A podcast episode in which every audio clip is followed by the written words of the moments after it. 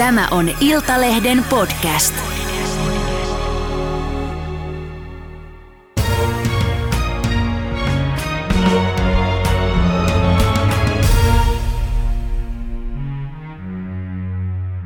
Tervetuloa sisäministeri ja vihreiden puheenjohtaja Maria Ohisalo. Kiitos kutsusta mukaan. Kiitos kun tulit. Poliisin määrärahat kuumentaa nyt kovasti tunteita. Puhutaan mekin siitä kohta ja vähän turvallisuudesta ja ehkä vielä vähän Afganistaninkin tilanteesta.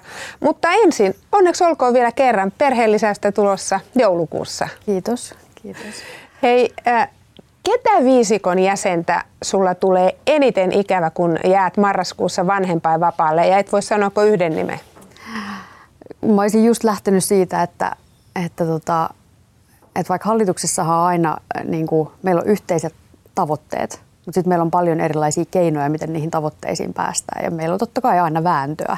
Ja se kuuluu politiikkaan. Se on sitä niin kuin politiikan ää, äh, kovaa ydintä, että, että sitten välillä niin kuin väännetään tosi lujaakin. Ja voi olla, että sellaisiakin tulee ikävä mm. ylipäätään sellaisia vääntöhetkiä ja, ja niitä yhteisiä yhteisiä hetkiä. Hirveän vähän me lopulta ehkä ehditään niin porukkana niin. sitten olemaan. Mutta sano yksi nimi. Ke- ketä viisikon jäsenistä siellä? En mä pysty valitsemaan. Ketä tulee eniten ikävä? No en mä tiedä. Siis ehkä täytyy Anna-Maija Henrikssonin, tota, mä niin usein nostan Anna-Maijasta esille sitä, kun hän on jollain tavalla silleen niin pitkän linjan poliitikko ja monesta hallituksesta kokemusta ja, ja vuosia eduskunnassa ja suomalaisessa yhteiskunnassa mm. vaikuttajana, niin, niin häneltä on kyllä saanut usein tukea ja neuvoja ja montaa muuta. Niin. No kummankaan sulla on ollut oikeasti, tämä on nyt sensuroimaton lähetys, niin kovemmat väännöt Marinin kanssa vai Saarikon? Sanoppa rehellisesti. Meillä on ollut ilmastovääntöä. Ja... Niin. No kuten sanottu, että meillä on yhteiset tavoitteet, mutta sitten meillä on erilaisia keinoja, miten niihin päästäisiin. Ja varmasti medioista ei ole, jos ihmiset seuraavat, niin ei ole jäänyt epäselväksi että, että keskustalla ja vihreillä puolueena on erilaisia tavoitteita. Niin kuin, paitsi tavoitteita, niin myös erilaisia keinoja, miten niihin tavoitteisiin päästään. Mutta meillä on kuitenkin se yhteinen mm. hallitusohjelma. Ähm, varmasti Annikan kanssa ollaan käyty aika perustavankin laatuisia keskusteluja monesti, mutta näin. Te, ku, kuuluu työn luonteeseen. Se kuuluu tähän työhön. Niin.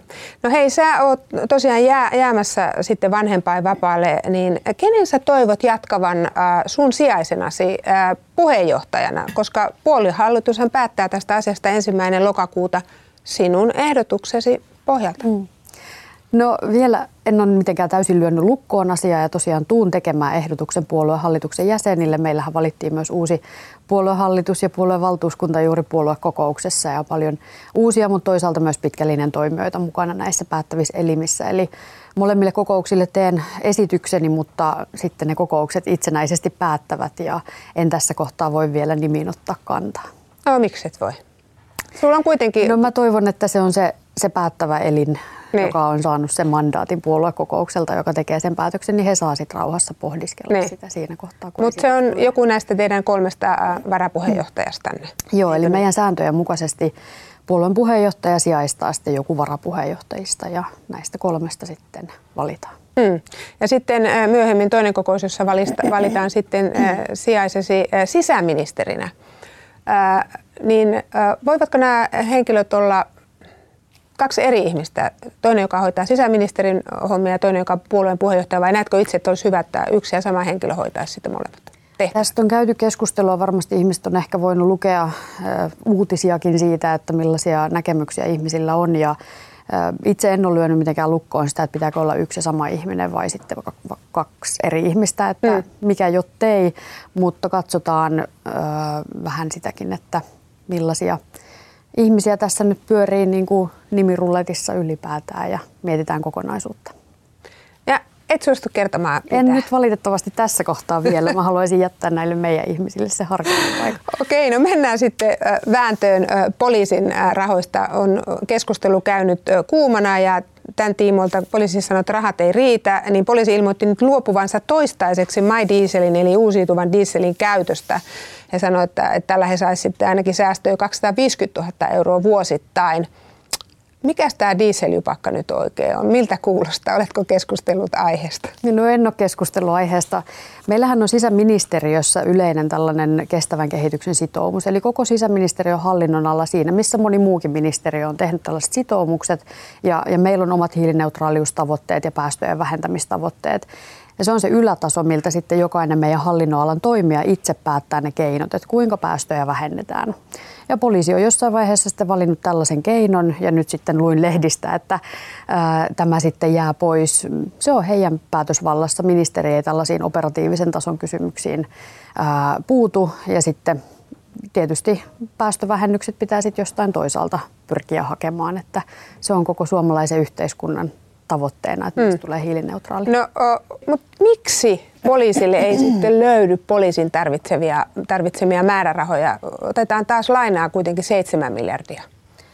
No, poliisin määrärahat tulee itse asiassa ensi vuonna kasvamaan, eli budjettirahoitus tulee olemaan korkeammalla tasolla kuin koskaan aikaisemmin. Ja sen me on haluttu varmistaa hallituksena yhdessä.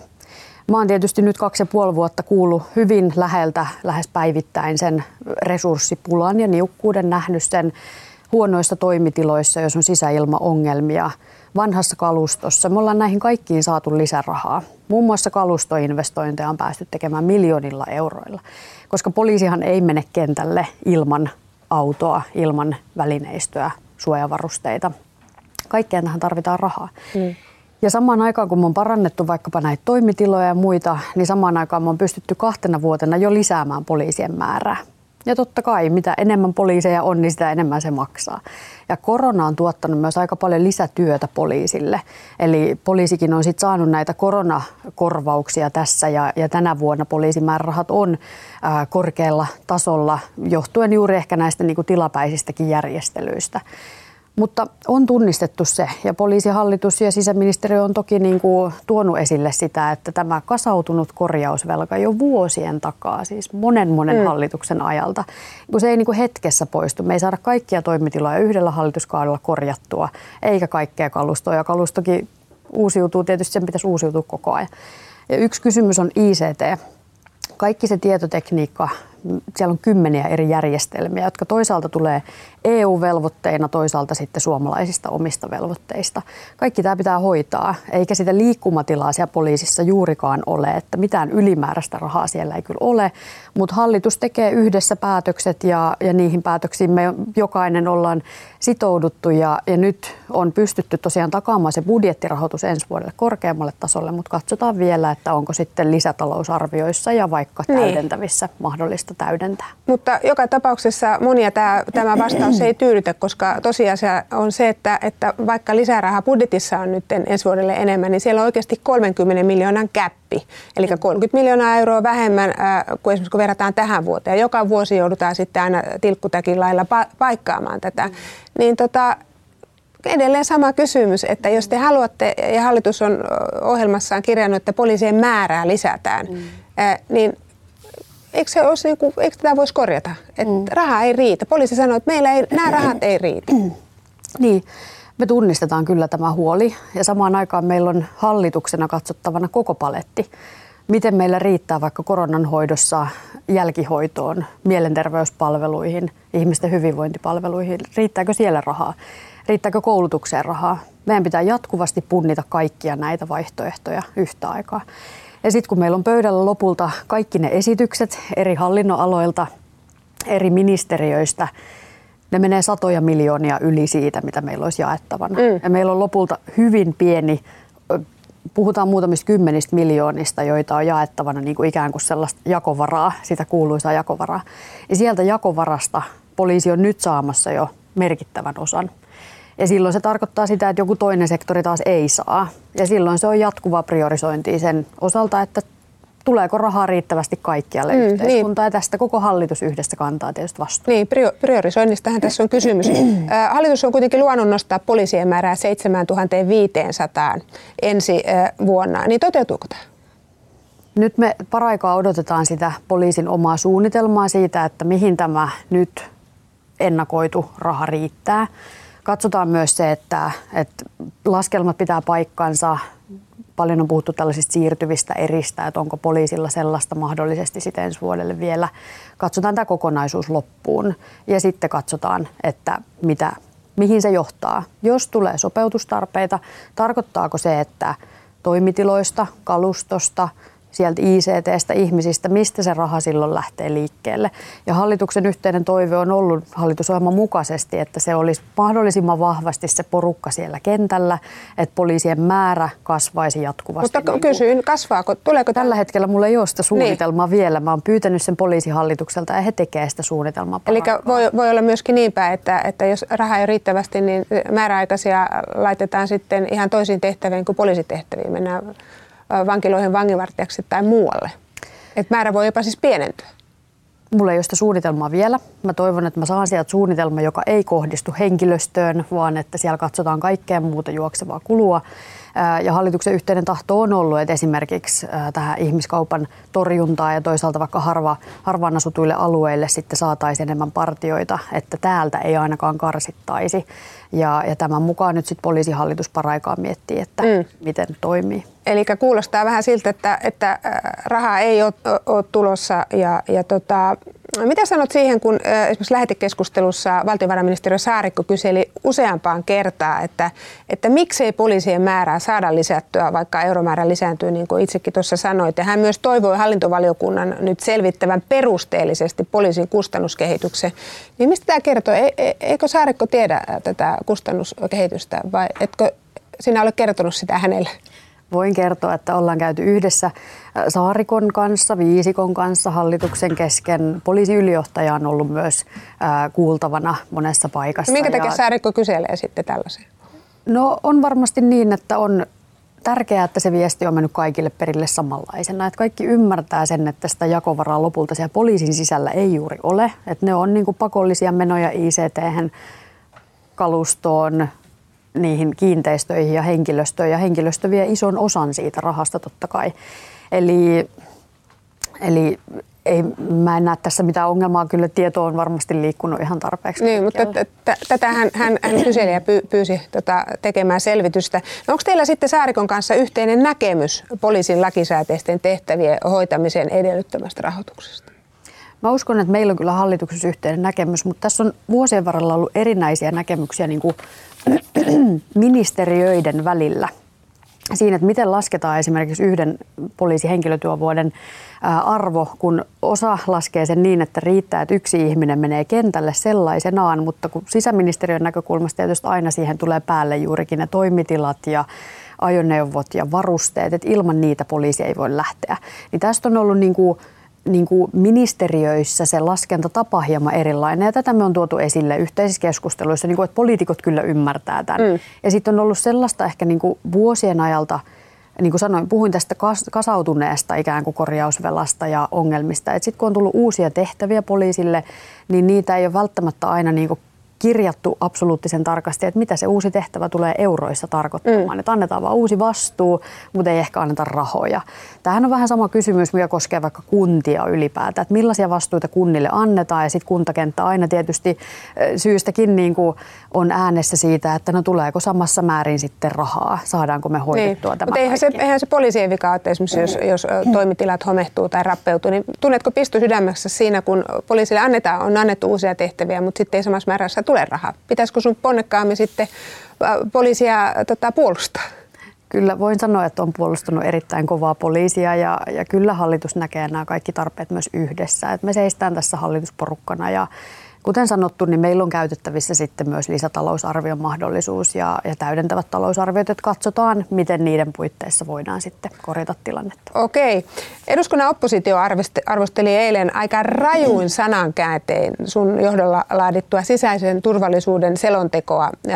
Siellä perussuomalaiset ja kristillisdemokraatit varsinkin sanoi, että tämä on läpeensä vihervasemmistolaisella ideologialla väritetty paperi ja siellä höpistää heidän mukaan vain ilmastopolitiikasta, syrjäytymisestä ja köyhyydestä eikä todellisista turvallisuusuhista, kuten esimerkiksi terrorismista tai seksuaalirikoksista, järjestäytyneestä rikollisuudesta, jengeistä, rikollisuudesta. Niin mitä vastaat? Kaikki mainitsemasi asiat on siellä mukana. Tämä on niin kuin yksiselitteinen vastaus. Että tietysti Äh, välillä on erikoista se, että politiikassa jopa pitkän linjan poli- poliitikot sanovat, että tämä on politisoitunutta tai tässä näkyy ideologia. Entinen sisäministeri no, niin, Päivi Räsänen. Tämä, tämä on niin kuin erikoista, koska kyllähän niin kuin vaaleissa ihmiset äänestää ihmisiä arvojen pohjalta. Politiikka on arvoja. Tehdään vaikeita päätöksiä, ratkotaan ongelmia arvojen pohjalta en usko, että on poliitikkoa, joka olisi jotenkin täysin arvovapaa, eikä niin kuin millään tavalla painopisteet vaikka näkyy siellä politiikassa. Siitähän politiikassa on nimenomaan kyse. Eli se kritiikki, mikä ehkä eilisessä keskustelussa näkyi, että tässä vaikka ennaltaehkäisy nostetaan liian suureen rooliin. No itse ajattelen, että muuttuvassa maailmassa, jossa niin kuin riskit ja uhat on jatkuvasti moninaisempia, niin meillä pitää olla varautumista siihen, että miten vaikka väestön ikääntyminen näkyy meidän onnettomuustilastoissa, tapaturmissa, ää, miten siellä pitää olla ensihoitajaa paikalla yhä useammin, ää, kaupungistuminen, se, että ihmiset asuu tiiviimmillä seuduilla entistä enemmän, ää, ilmastonmuutos, vaikkapa metsäpalot, tänä kesänäkin valtava palo Kalajoilla, jossa pääsin myös tutustumaan mm. siihen paloalueeseen. Kaikki tämä on turvallisuutta. Se luo meille, niin kuin, tai että et mikä on se meidän kuva siitä, että miltä meistä tuntuu tässä yhteiskunnassa, onko meillä turvallista olla, niin sehän riippuu myös siitä, että millainen ihmisen oma elämäntilanne on. Et me ei voida ajatella, että kaikille turvallisuus olisi jotenkin sama asia. Jos joskus ennen on ajateltu, että tämä on yksi ja ainoa turvallisuus kaikille, se ei enää pidä paikkaansa riskit moninaistuu, ihmisten elämäntilanteet moninaistuu ja sen takia pitää muun muassa se ennaltaehkäisy ottaa entistä mm. vahvemmin sinne rooliin. Ja sitten vielä yksi, mikä ehkä monelta kansanedustajalta oli unohtunut, että kun tämä oli toinen selonteko järjestyksessään, Kyllä näitä, niin siinä edellisessä nimenomaan eduskunnassa painotettiin, että nyt pitäisi ottaa vahvemmin myös muita kuin sisäministeriön hallinnonala siihen seuraavaan. Se mm. oli nimenomaan ohjeistus meille tehdä se työ niin, että siellä näkyy se laajempi yhteiskunta, mistä se turvallisuus rakentuu. Ja nyt se on tehty ja täytyy jatkokeskusteluissa vielä painottaa enemmän, että tämä oli nimenomaan osa toimeksiantoa. Niin, mutta kun tuossa sanoit, että, että ei turvallisuus ole kaikille sama tai turvallisuuden tunne myöskään, niin jos nyt ajatellaan yksistään esimerkiksi kansainvälistä rikollisuutta, järjestäytynyttä rikollisuutta tai terrorismia tai huumausainerikollisuutta, niin saattaapa hyvinkin koskettaa laajasti kyllä ihan koko Suomeen. Niin sano se, että millaisena turvallisuusuhkana sä näet esimerkiksi terrorismin tai järjestäytyneen huumausainerikollisuuden Suomessa suomalaisille?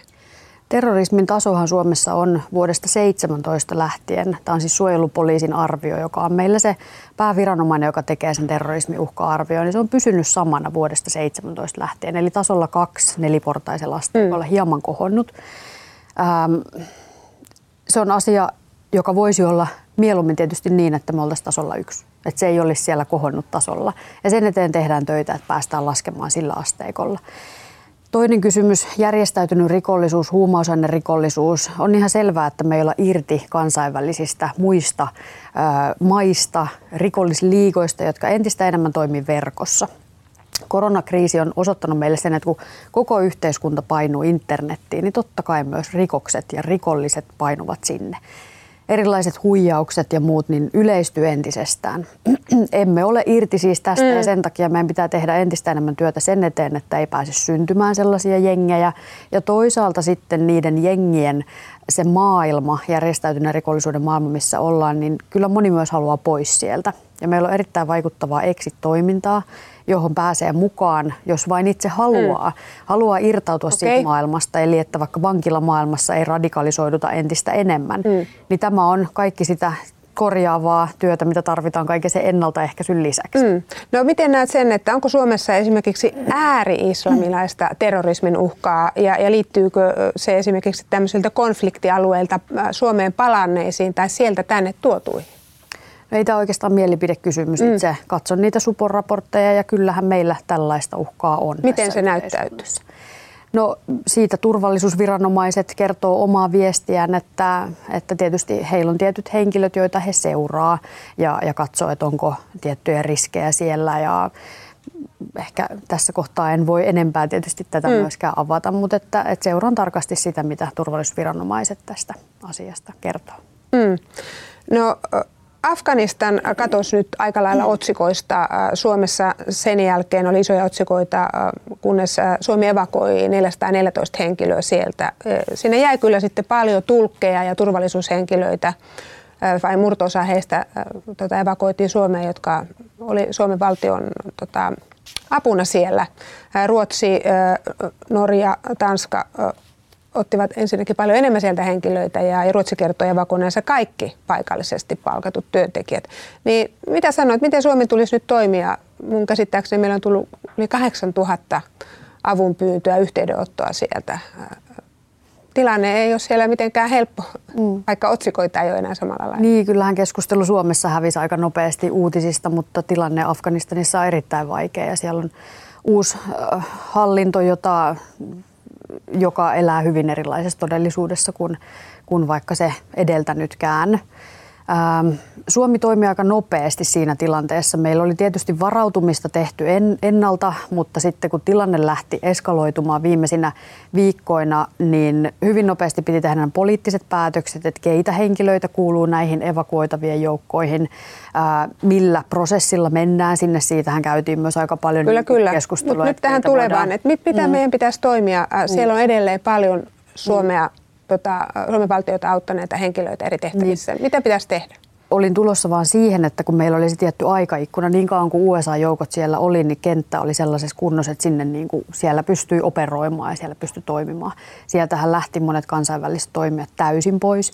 Ja meillä ei ole enää sellaista aikaikkunaa samalla tavalla, mistä pystyttäisiin hakemaan ihmisiä kuten silloin aiemmin pystyttiin, se yli 400 ihmistä, jotka on toiminut jollain tavalla Suomen eduksi ja mm. perheineen. Hallitus varmasti käy sitten keskustelua, että onko niin, että, että on vielä sellaisia ihmisryhmiä, jotka suoraan on työskennellyt Suomelle, onko muita perusteita.